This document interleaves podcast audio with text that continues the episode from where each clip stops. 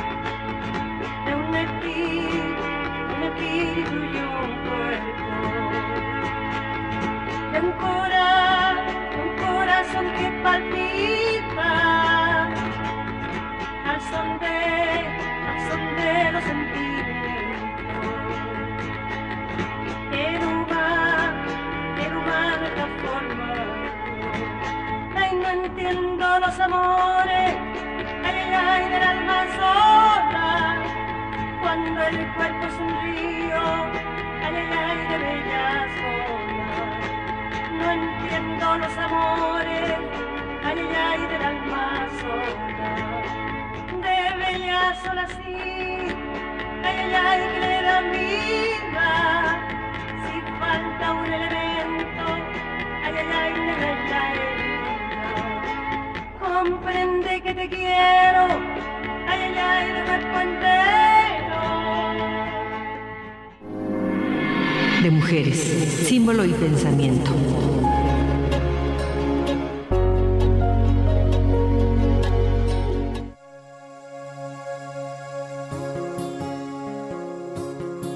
Muy buenas tardes. Pues hoy tenemos un programa muy especial para todas y todos ustedes. Y bueno, yo siempre les digo que hoy tenemos un programa muy especial porque siempre tenemos programas súper especiales. Nuestro WhatsApp en Radio UAA es 449-912-1588 porque siempre se me olvida y lo voy dando ya cuando empezó el programa. Y también agradecemos a Checo Pacheco por la elección de la música para nosotros. En esta primera fue de cuerpo entero con Violeta Parra y después Chabuca Grande, Cardo o Ceniza. Y bueno, ahora sí, Marisa, tenemos una invitada. Tenemos como invitada el día de hoy a Marisa Josefina Valadez Montes. Ella coordina un diplomado en género, sexualidad y violencias y esta es la razón, ¿verdad?, por la que la hemos invitado el día de hoy a que nos platique sobre una temática muy particular que se refiere a cuerpo, sexualidad y violencia de género.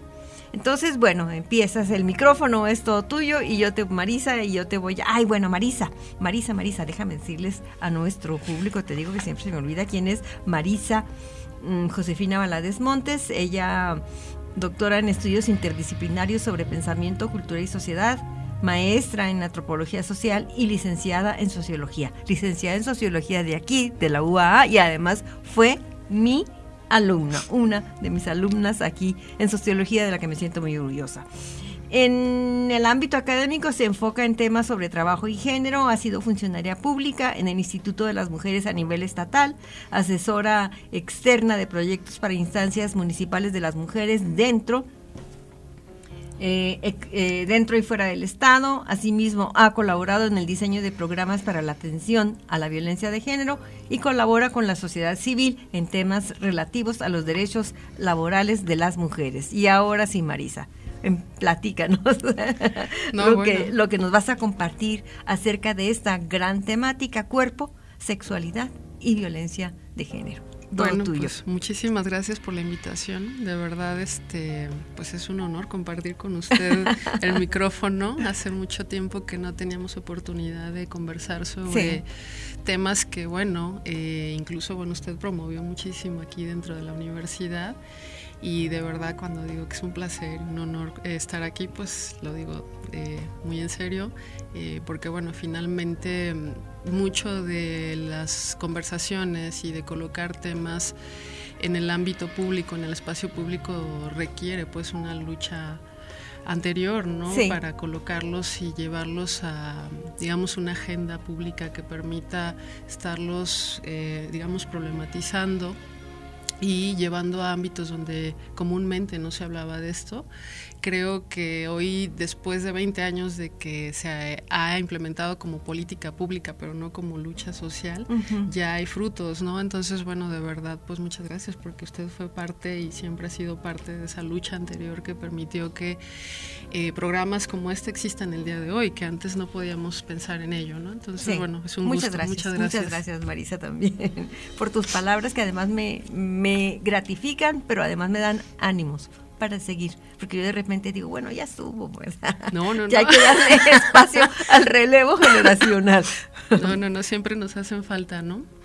Entonces, bueno, pues de verdad muchas gracias. Creo que justamente, eh, como estaba diciendo, pues la importancia de hablar sobre estos temas es porque el tema de la violencia es uno de los temas que eh, digamos, se han, se han vuelto más vitales hoy en día, ¿no? Digamos, y cuando hablamos de violencias es que eh, existe la necesidad de diferenciarlos en todos los ámbitos, ¿no? Digamos, como toda la gente sabe, creo que hoy en día eh, el tema de la violencia se tiene que estar tocando, se tiene que estar conversando en todos los niveles, porque justamente eh, es algo que nos está afectando, eh, digamos, en todas las dimensiones. Pero bueno, hay una parte particular, ¿no? Que es eh, el análisis de la misma, pues requiere diferenciaciones y en este caso el tema hacia las mujeres es un tema que no está desvinculado de otro tipo de violencias.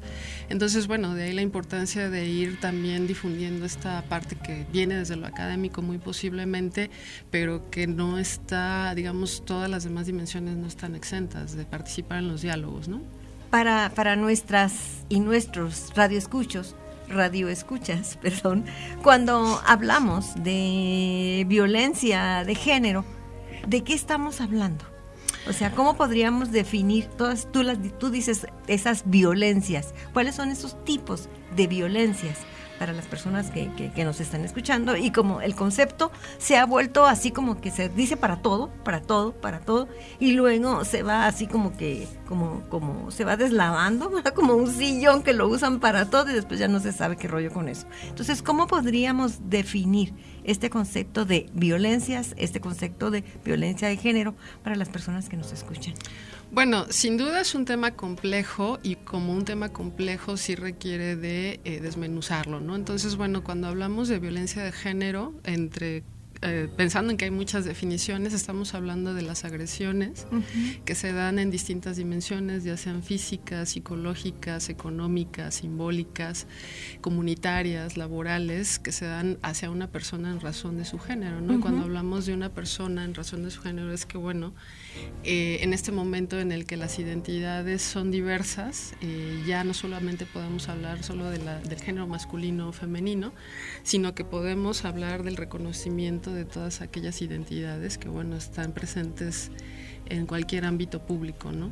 Entonces, bueno, básicamente hablamos de esas prácticas que son lesivas y que se expresan, eh, digamos, desde la cultura, desde la parte institucional y que, digamos, se normalizan. Sí, que se naturaliza, se ve como muy normal y ya no se les ve. Exactamente, y que se reproducen cotidianamente eh, hacia personas en razón de su identidad de género, ¿no? Entonces, bueno, es un tema que así definido, pues todavía hace falta platicarlo, ¿no? Pero justamente ese de yo supongo que es la idea de irlo conversando claro, aquí. Claro, de su identidad de género, pero también de, de su edad.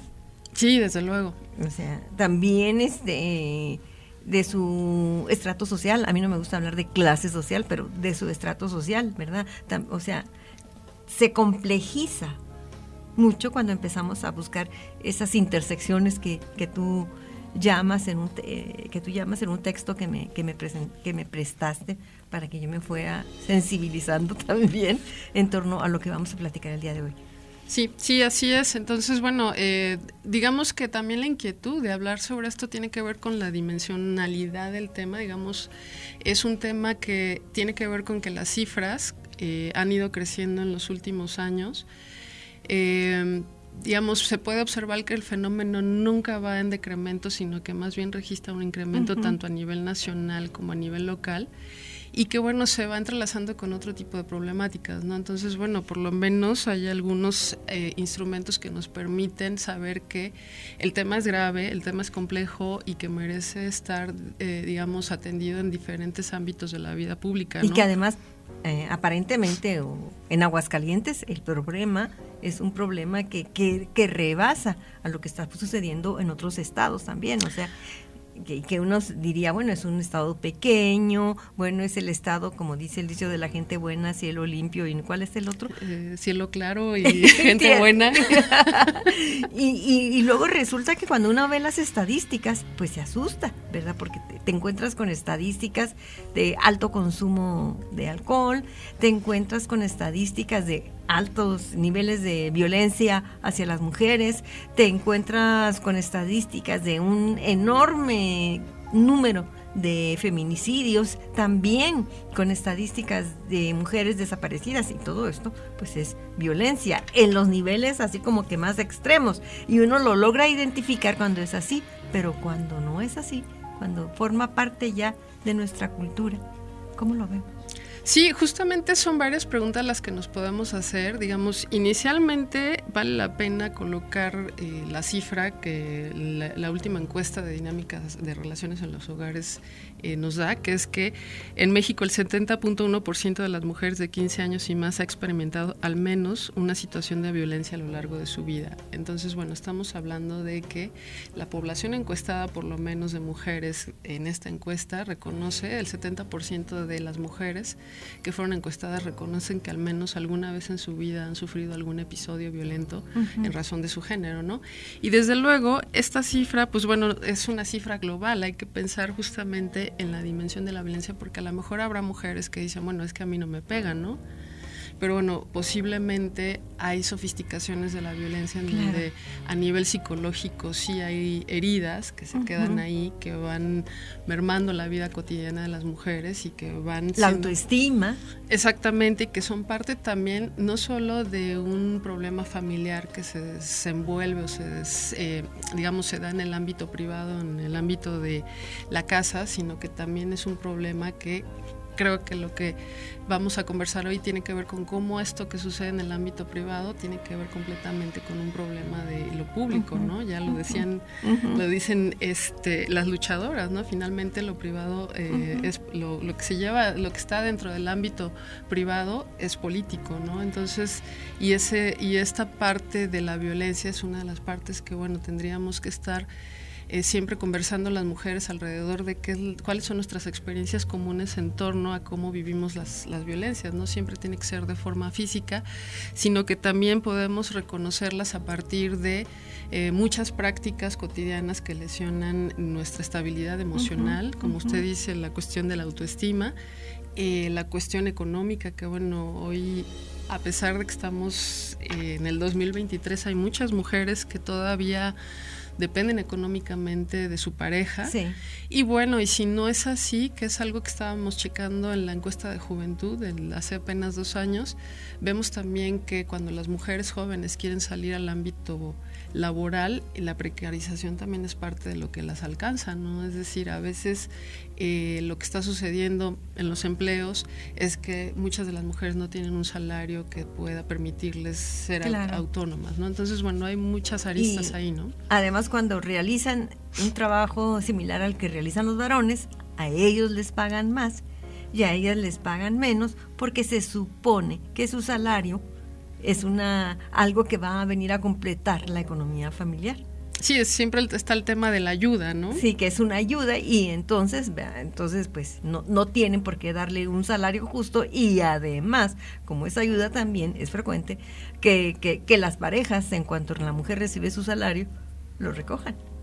Exacto, o bueno, otro fenómeno que hay es que eh, también la distribución del ingreso, que bueno, eso no lo mide exactamente el Andire, pero sí eh, algunas otras colegas en relación a que el ingreso de las mujeres se destina más para eh, las necesidades de los hijos que el, digamos el digamos la distribución que hacen los hombres no entonces bueno finalmente lo que sucede es que las mujeres tienen una capacidad menor de capitaliz de capitalizarse económicamente mientras que los varones bueno gastan en algunas otras eh, actividades que bueno les permiten otro tipo de desarrollo personal no o de por lo menos patrimonialización, que también es un tema fuerte en este caso, ¿no? Porque luego resulta que si hay una separación, pues prácticamente todos los bienes pertenecen al varón y la mujer no tiene nada. Sí, esa es, esa es la importancia del tema de la patrimonialidad, ¿no? Que las mujeres puedan disponer de bienes materiales para eh, emprender el proyecto de vida que ellas decidan,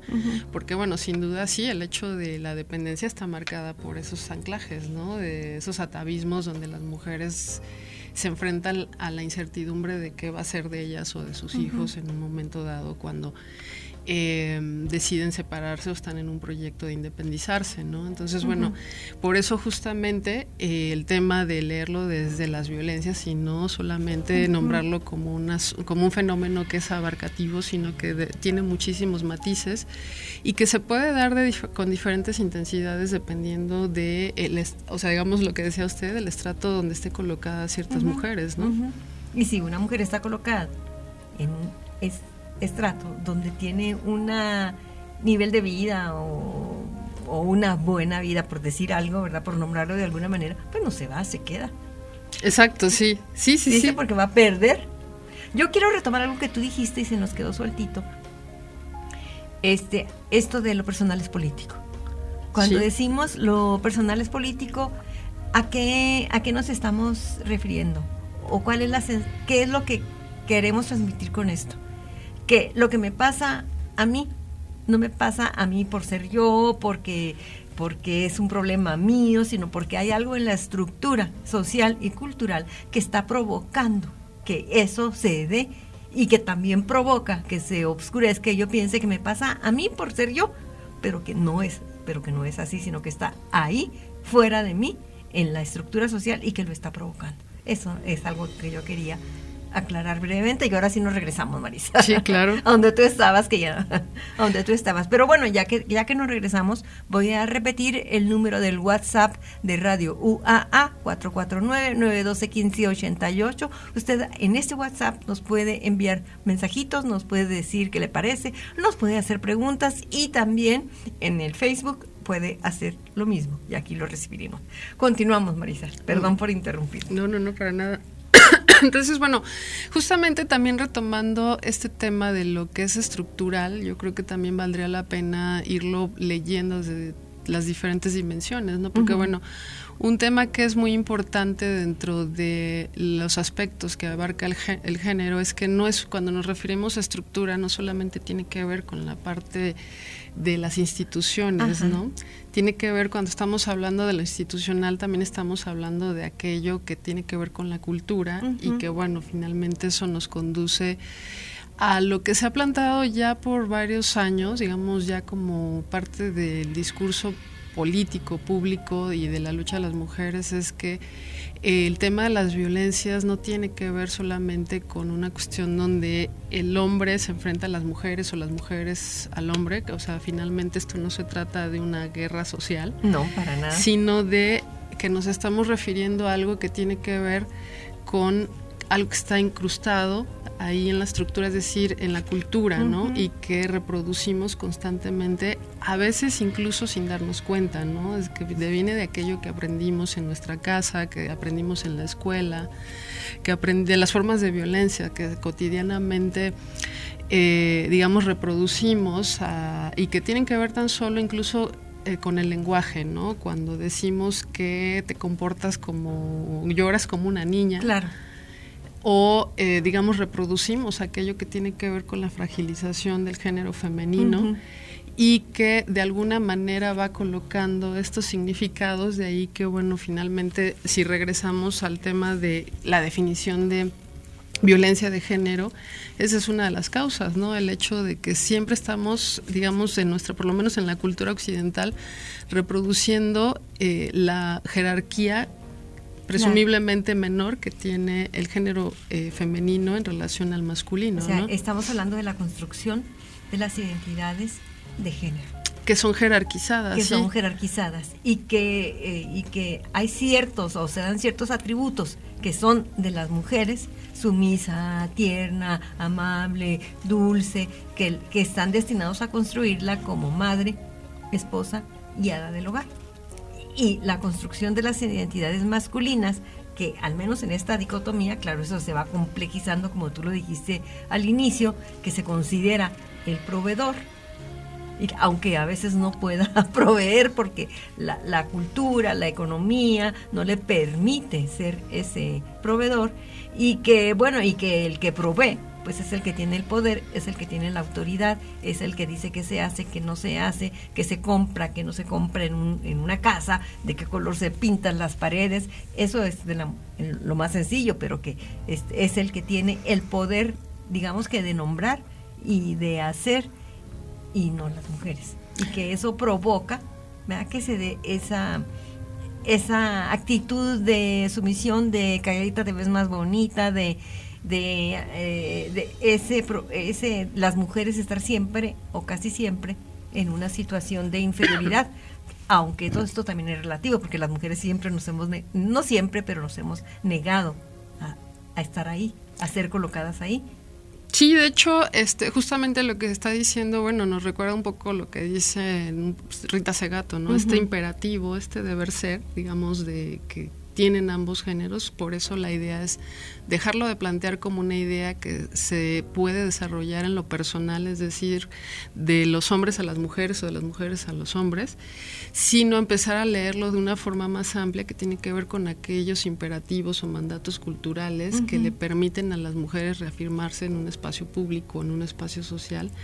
Eh, qué es ser mujer, por ejemplo, hoy en día o qué es ser hombre hoy en día. Uh -huh. Yo estoy segura que muchos hombres, igual que muchas mujeres hoy en día, están más dispuestos a reflexionar sobre la identidad y cuáles son las prácticas que les hacen afirmarse en, digamos, en el mundo de sus relaciones sociales, digamos, de lo cotidiano, pero que bueno, justamente esos mandatos no dejan de hacer, eh, digamos, no, no, dejan de trazar la ruta, ¿no? De comportamiento, uh -huh. de formas de, de, relaciones.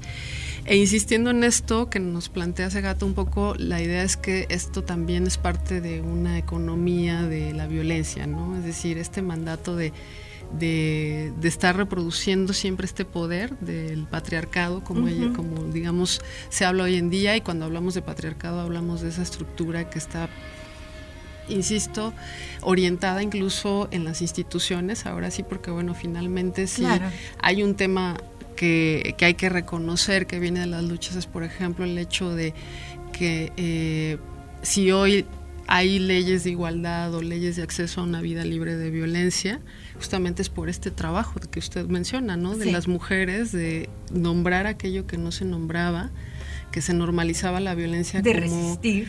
Ajá, exacto. Entonces, he ahí la importancia de nombrar cosas que anteriormente no se nombraban de esa manera y que eran parte de la naturaleza del uh -huh. ámbito privado, ¿no? Entonces, creo que esa parte se puede destacar mucho en términos del lenguaje, de la importancia de que las nuevas generaciones reconozcan, eh, se identifiquen, sobre todo, más que reconozcan, se identifiquen con ese sentimiento de eh, indignación que hay cuando a una mujer se le violenta y que bueno, eh, hoy más que nunca es necesario porque creo que, eh, y yo creo que las estadísticas no nos dejan mentir, pues estamos en, en un tiempo en donde la agresión a las mujeres sí. es de las de las sí. más agudas, ¿no? Sí. Es decir, el número de desapariciones, de violaciones, de feminicidios, eh, yo creo que es de los más altos en todo lo que va de la historia de los del, del último siglo, ¿no? Sí.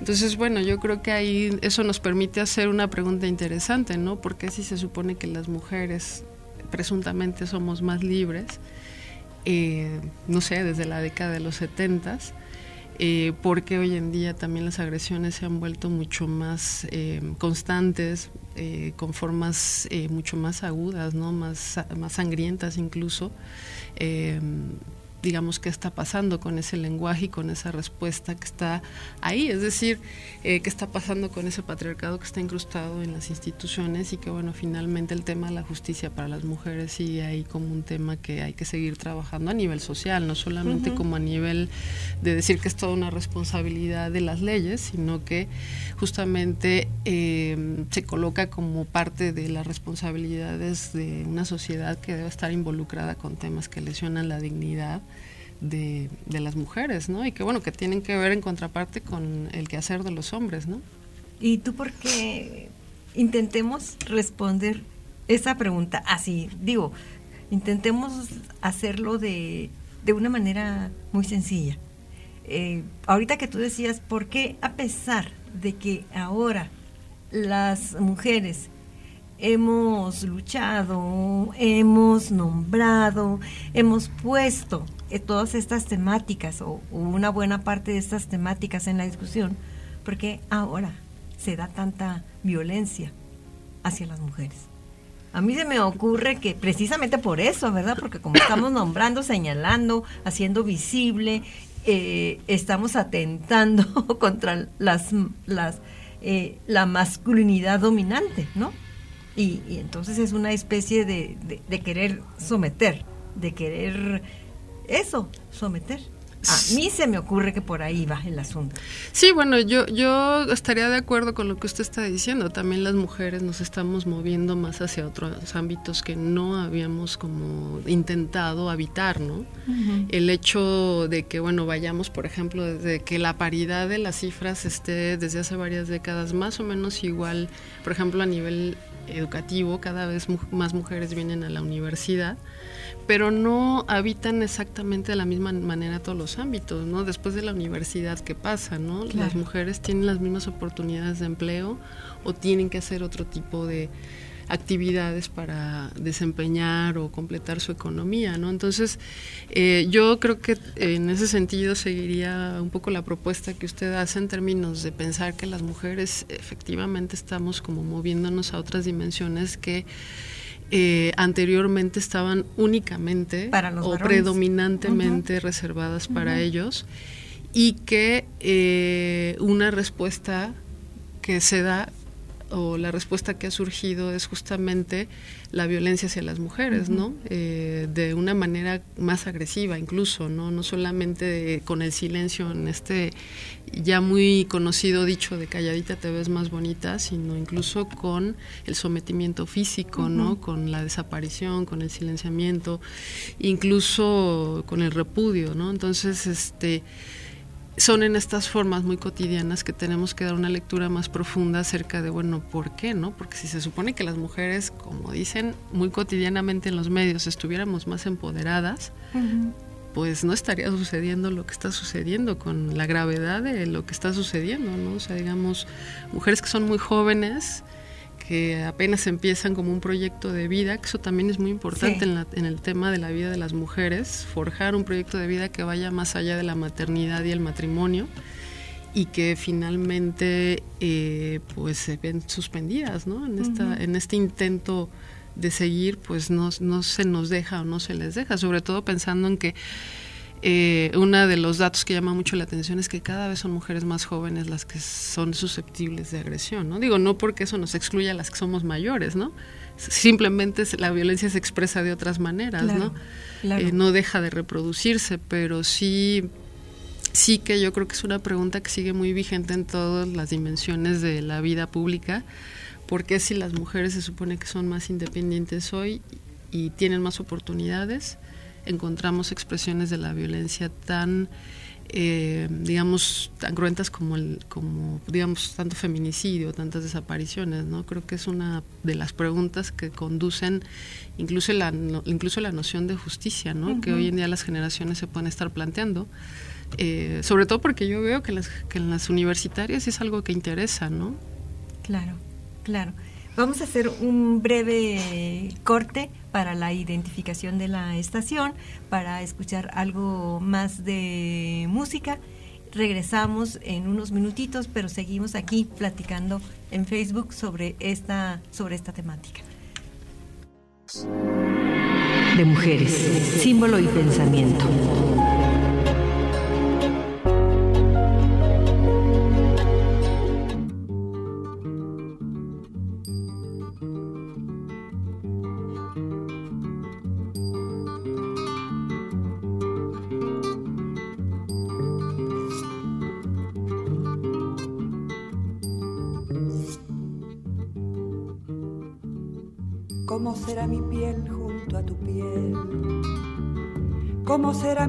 Junto a tu piel, cardo ceniza? ¿Cómo será?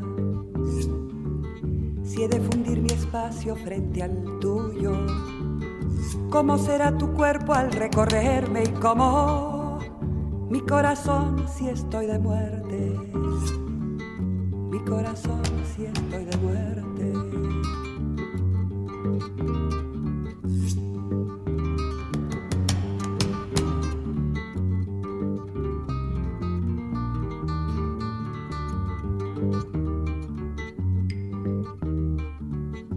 Quebrará mi voz cuando se apague, de no poderte hablar en el oído y quemará mi boca salivada, de la sed que me queme si me besas, de la sed que me queme si me besas.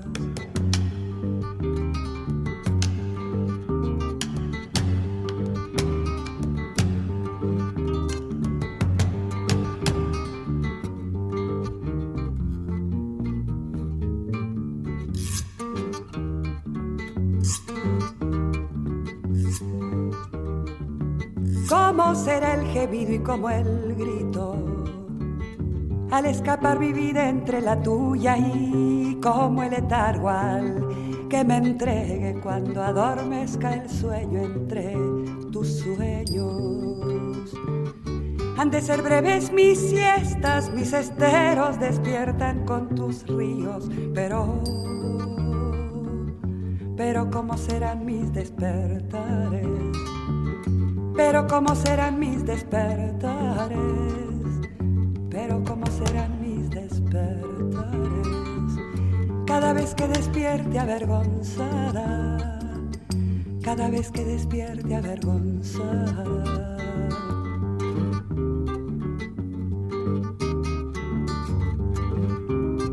Tanto amor y avergonzada, tanto amor, tanto amor y avergonzada.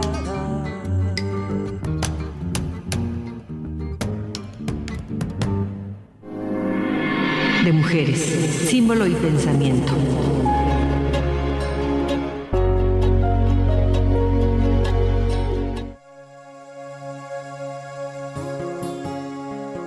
caminan solos por la calle, pueden pensar, me van a saltar, me van a quitar esto, me pueden golpear, ¿no? Vamos de regreso Ok. a nuestro programa de radio para las personas que nos están escuchando solamente en la radio. Hace, eh, estábamos platicando, Marisa y yo, y me parece muy, muy importante, de un fenómeno particular de violencia que es el acoso sexual. Y cómo esto ha marcado la, la vida de las mujeres, cómo las mujeres frecuentemente nos tenemos que cuidar de que en nuestra apariencia, en nuestros gestos, en nuestros actos, de no provocar, ¿verdad? Esa, ese, esa, esa actitud de acoso hacia las mujeres, porque finalmente cuando esto sucede dicen, no, pues es que ya tuvo la culpa, miren nada más cómo venía vestido, ¿verdad? Entonces, de eso estábamos, de eso estábamos hablando aquí mm, en, el, eh, en el Facebook, fuera del aire. Entonces, pues no sé si, si continuamos con esta temática o tú nos quieres platicar de otras. No, bueno, yo creo que el- eh, lo que estábamos comentando este, tiene que ver con el tema, uno de los temas que también son muy complejos dentro de las lecturas de las violencias, que es esta violencia encarnada, ¿no? Sí. Esta propia violencia que las mujeres eh, de alguna manera reconocemos en nuestro cuerpo, digamos, esta parte de lo que hablábamos con con la mirada, con el, digamos, el reconocimiento de lo que significa una mirada o el problema de la apariencia y la sensación de peligro que hay cuando alguien está camina, una camina, camina sola por la calle. Exactamente a ciertas horas y pensando en que esto genera experiencias diferenciadas, ¿no? Hablábamos pues un poco de esta particularidad en términos de, bueno, eh, cuánta, cuánta, cuántas, cuántos casos hay de hombres que se sientan vulnerados por una experiencia así y cómo las mujeres aprendemos a delimitar nuestro andar por el espacio público, por la calle, a partir de esta limitante. A eso nos referimos y bueno, esa es la insistencia de pensar o de regresar al tema de lo estructural, ¿no? Aquello que tiene que ver no solo, porque nadie nos dice, no ande por la calle, ¿no? No, claro, se supone que, hay libertad para que todas las personas lo hagamos. Exacto, pero justo cuando algo sucede, una de las justificaciones es y que andaba haciendo tarde de, sola, ¿no? Porque estaba sola o por qué andaba vestida así y que eso lo encontremos justificado como una justificación incluso de las instituciones, ¿no? que, se que te victimizan toda, o te revictimizan.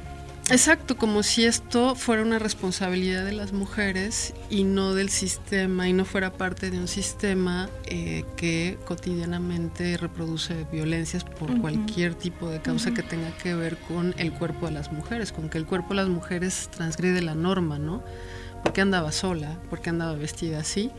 Entonces, bueno, esa parte donde las mujeres están o estamos o están transgrediendo la norma es lo que hace cuestionable este asunto de por qué la violencia está incrustada en el sistema, ¿no? Porque esto también se vuelve, si tenemos la noción de justicia, porque ni esa noción de justicia nos sirve a las mujeres y realmente la única razón que encontramos es la responsabilidad que tiene que tenemos las mujeres de nuestra de eh, cuidarnos. de, nuestra integridad no de cuidarnos o sea que las instituciones que tendrían que vigilar que las mujeres no fuéramos pues agredidas o que tendrían que vigilar eh, la educación que hombres y mujeres tendríamos que recibir para no considerar a las mujeres como como, como, como inferiores, no se está dando, no está cumpliendo con las funciones de prevenir la violencia. Y de cómo se nombra ahora, de forjar el derecho, el ejercicio al derecho, ¿no? De transitar la calle de, a la hora que se desee o que se necesite, de la manera en que se desee o que se necesite, ¿no? Digamos, atravesar el espacio público con la misma seguridad. Con la que le hacen los varones. Exactamente, obviamente con pensando en que, bueno, estamos describiendo un escenario que tiene que ver con el género. Sabemos que, bueno, también hay otros factores que vulneran mucho tanto el tránsito de hombres como de mujeres, pero bueno, en concreto, aquí creo que lo que se puede escribir es esto también, que de lo que hablan también muchas de, las mujeres que están en la lucha que tiene que ver con dobles o triples opresiones, ¿no? Es decir, no solamente es el peligro que está ahí para todos y todas, y todas, sino que a ese peligro, a ese tipo de violencias se le agrega esta parte que siempre ha sido como estructural, ¿no? Parte de nuestra experiencia.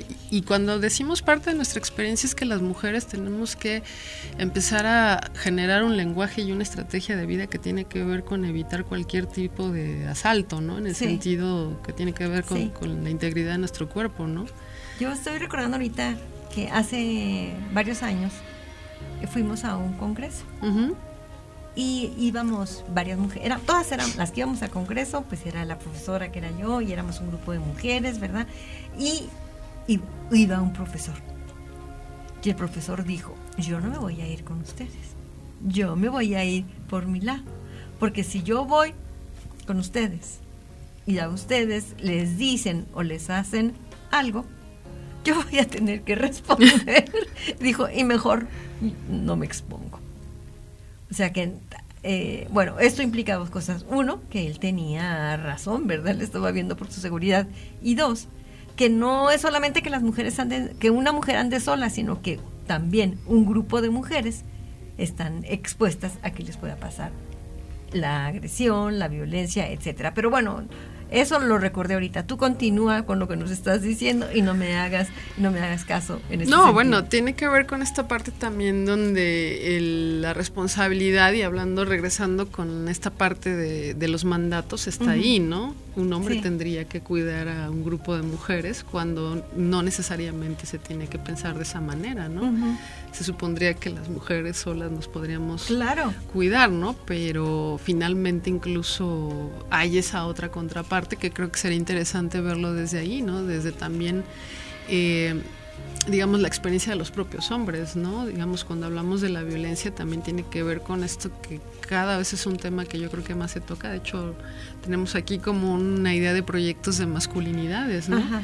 cómo los hombres viven esta parte de eh, relacionarse siempre de forma violenta cuando tienen que responder a algún sobresalto, ¿no? O sea, algo que les cuestione la masculinidad, como puede ser este tipo de anécdota, ¿no? Sí. Si alguien les dice algo, yo tengo que salir ahí a, Al quite. al quite, a dar la cara, cuando no necesariamente tendría que estar así, porque finalmente de esos, eh, a, eso, a eso me refería cuando, eh, digamos, recuperaba esta noción como de esta economía de la violencia, ¿no? Aquello que se reproduce constantemente y que, bueno, tiene que ver con aquel mandato que permite reafirmarse, ¿no? O sea, decir, pues, como un hombre no va a salir a dar a la cara, ¿no? por a una a- si le pasa algo o, o si le dicen algo o si miran a alguna mujer o algo, ¿verdad? Pues sí.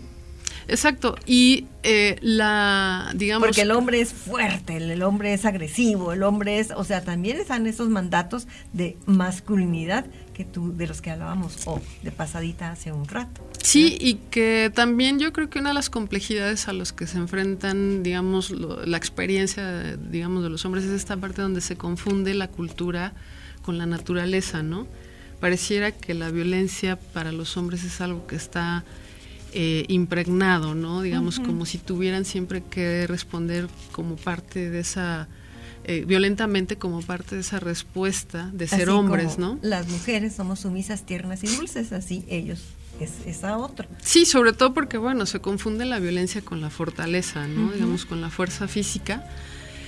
Y eh, pues una de las complejidades ahí es que, bueno, finalmente eh, sí hay una confusión, por lo menos en la parte de la vida cotidiana, donde pareciera que no es muy clara la frontera entre qué es la parte de la naturaleza, o sea, en el sentido de cómo los hombres viven su cuerpo, si lo presentamos del otro lado, así como estamos hablando de esta experiencia vital de las mujeres en torno al espacio público, cómo es la experiencia vital de los hombres en el espacio público, ¿no? Es decir, eh, cómo construyen ellos este mandato de siempre estar demostrando y reafirmándose. Creo que las mujeres nos reafirmamos, y ese es un tema que también siempre está colocado, nos reafirmamos en el, más en el espacio privado que en el público, ¿no? Sí, de la casa, de los hijos, del marido, de los afectos, se supone que ahí está. Ajá, esa, como ese espacio tradicional, Sí. ¿no?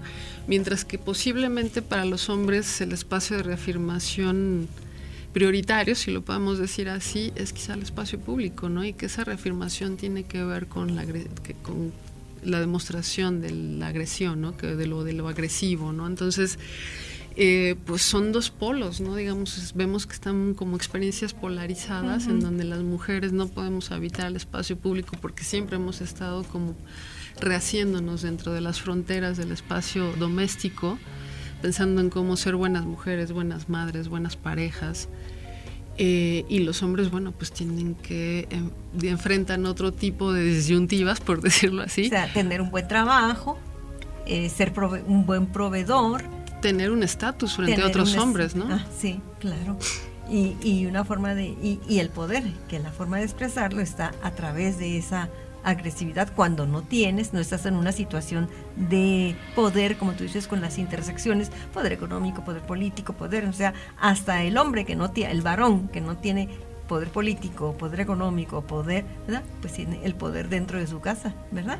Sí. O afuera, diciendo piropos, este, o, o acosando, etcétera, ¿no? Sí, entonces, bueno, yo, eh, yo creo que a partir de quizá este planteamiento podemos distinguir por qué de pronto para las mujeres es tan difícil habitar estos espacios. Insisto, aunque a lo mejor ya veamos más mujeres trabajando desde mitad del siglo pasado, aunque veamos más mujeres en las universidades desde hace unos 20 años, eh, la respuesta es, bueno, más bien la pregunta es por qué de pronto no hay mucho más autonomía. La maternidad sigue siendo uno de los temas que no dejan de ser el tema en la experiencia de las mujeres mientras que para los hombres pues se vuelve una forma distinta, ¿no? Finalmente yo no digo que obviamente las paternidades no sean un tema para los hombres, pero bueno, se podía, no había esos permisos de llevarlo a cabo de otra manera, que generalmente pues ahí aparece en la forma de llevarlo en la ausencia, ¿no? De estar pero no estar, porque sí. Entonces, bueno, eh, yo creo que si lo pensamos a partir de estas experiencias, eh, podemos empezar como a plantear esto eh, a nivel como público, a nivel cotidiano, creo que ya hay muchos frutos en términos de esto. Creo que las mujeres en muchos ámbitos empiezan a reconocer eh, la violencia de género como parte de algo que es denunciable, que debe ser sancionable que lo, y que lo deben de señalar. Y que hay instituciones que están a cargo de que están a cargo de esto. Sí, justamente creo que eh, más bien la desilusión viene cuando la respuesta en la espera de la justicia no es la que se espera, ¿no? Que, básicamente ese es uno de los otros eh, puntos que tenemos ahí en, el, en la mesa, ¿no? Las mujeres se han movilizado, han denunciado, han señalado, eh, se han solidarizado, ¿no?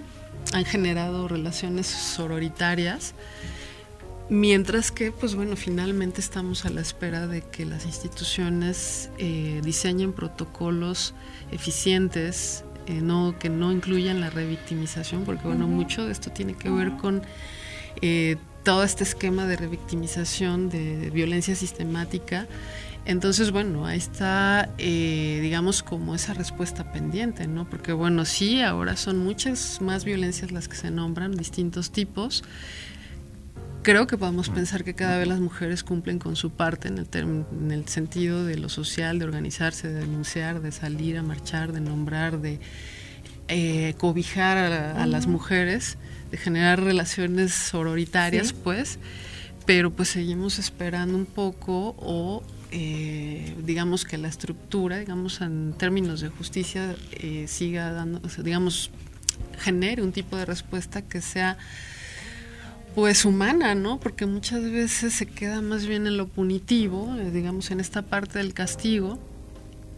Y yo creo que las mujeres necesitamos más que eso, ¿no? Y también que cuando acudimos a estas instituciones que se supone que tendrían que apoyar a las mujeres, mencionemos por decir algo, el DIF. Ajá. incluso aquí en Aguascalientes tenemos toda una ciudad de las mujeres. Pues cuando acuden a estas instituciones, las personas que atienden ahí, aunque sean mujeres, pues eh, les dicen, bueno, ¿qué hizo? Este, ¿Qué fue lo que pasó? Les echan la culpa, les las revictimizan otra vez y no apoyan. Sí, eso es justamente que, y qué bueno que lo dice, porque de alguna manera es uno de los eh, reproches que se hacen muy constantemente. Pues ¿Para qué voy si no ¿verdad? Y le dicen y la regresan a su casa. Exacto, y bueno, también el asunto de que la violencia está del, contra las mujeres está reproducida por las mujeres. Bueno, mucha gente hace ese reproche y parte de, también yo creo que de los puntos que hay que reflexionar aquí es que justo por eso, o sea, no es que las mujeres por sí mismas tengan toda esa capacidad de generar una respuesta a nivel individual, el asunto es que hay todo un aparato que legitima este, este maltrato sistemático que está legitimado en muchos niveles y que, bueno, de alguna manera aceita el funcionamiento de las instituciones, de tal manera que, bueno, no es nada más el asunto de que esté una mujer atendiendo lo que va a garantizar la justicia para las mujeres, ¿no? Es el hecho de que un haya un protocolo eficiente con una perspectiva de género, es decir, sensible a las necesidades que cada mujer requiere dependiendo del tipo de violencia que ha experimentado y si son varios tipos de violencia los que ha experimentado, pues bueno, creo que la lectura que se esperaría es que fueran instituciones que fueran, digamos, eh, digamos, sensibles a esta parte de cuáles son los requerimientos de una experiencia así, ¿no? Digamos, cuando llegas eh, a una institución denunciando varios tipos de violencia, creo que llegas devastada, ¿no? Sí, en muchos de los casos. Eh, con pocas herramientas. No solamente físicamente, sino también O esto que pasa en, en- en estas instituciones, que si llegas, como tú dices, devastada, pero no traes señas en tu Exacto. cuerpo de que has sido golpeada, lastimada, etcétera, entonces no te hacen caso. Entonces dice una mujer, me tengo que dejar golpear, me tengo que dejar casi matar para que yo acuda a una de estas instituciones y me atiendan. ¿Eso es lo que se espera?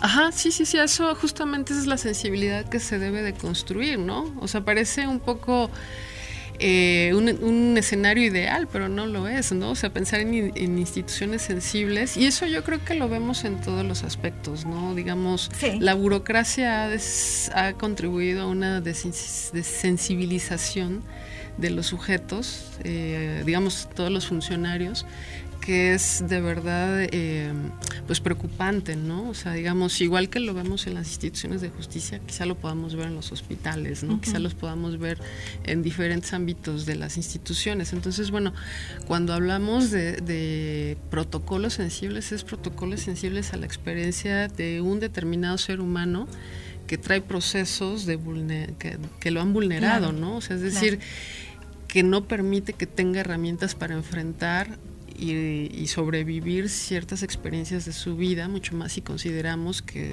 muchos de los casos de estas mujeres pues, son mujeres que desde la infancia han enfrentado distintos tipos de, de- De de maltrato, ¿no? De violencia. No solamente violaciones, de Abuso. abuso. Y bueno, yo creo que esos protocolos sí existen. Lo que yo me pregunto es por qué las instituciones no los aplican. Te digo que sí existen porque a mí me tocó una investigación en la que desarrollamos los protocolos de actuación para la prevención y para, para la prevención de la violencia, para, para la atención de la violencia, y no solamente eso, sino también para atender a, varo- a hombres, este, a varones violentos, ¿verdad? Y yo no sé qué pasó con esos protocolos que diseñamos, porque yo me topo con que dicen, es que no existen, y sí, sí existen, pero bueno, eso es aparte. Nos quedan apenas un minuto o un minuto y medio para terminar, Marisa, el tiempo aquí se va Volando. volando, ¿verdad? Uno dice, hay una hora y qué voy a decir. No, ¿qué quisieras tú agregar en, este minuto que nos queda? No, bueno, pues antes que nada, pues agradezco la invitación. Eh, siempre es un gusto conversar con usted. Y bueno, yo creo que quedan muchos temas ahí pendientes. Eh, ojalá quienes nos escuchan puedan sumarse a esta conversación, que, es, que sería muy lindo, interesante en el sentido de qué pasa con, por ejemplo, que yo creo que alguno de los puntos es qué pasa con las mujeres jóvenes, las formas en que ellas están experimentando esta parte de la violencia estructural y que, Sí. bueno, merecen ser escuchadas, ¿no? Porque sin duda no están viviendo lo mismo ni sintiendo lo mismo que nosotras, ¿no?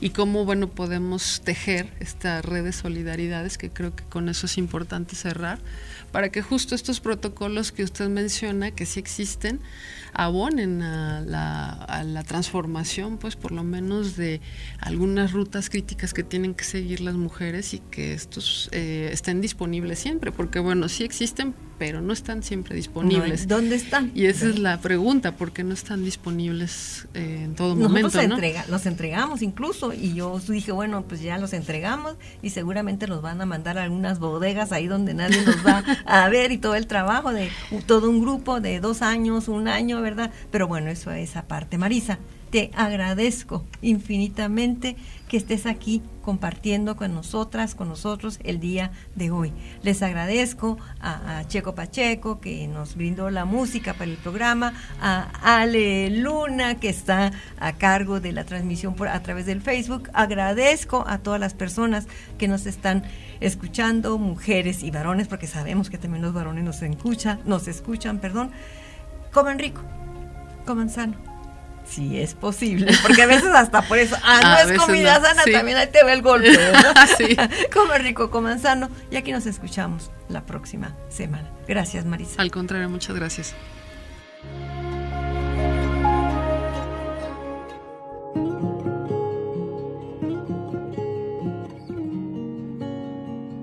El Cuerpo Académico de Estudios de Género del Departamento de Sociología del Centro de Ciencias Sociales y Humanidades, a través de Radio UAA, presentó. De mujeres, símbolo y pensamiento. Cómo callar, cómo dejar atrás lo que te pega. Vengo a ofrecerme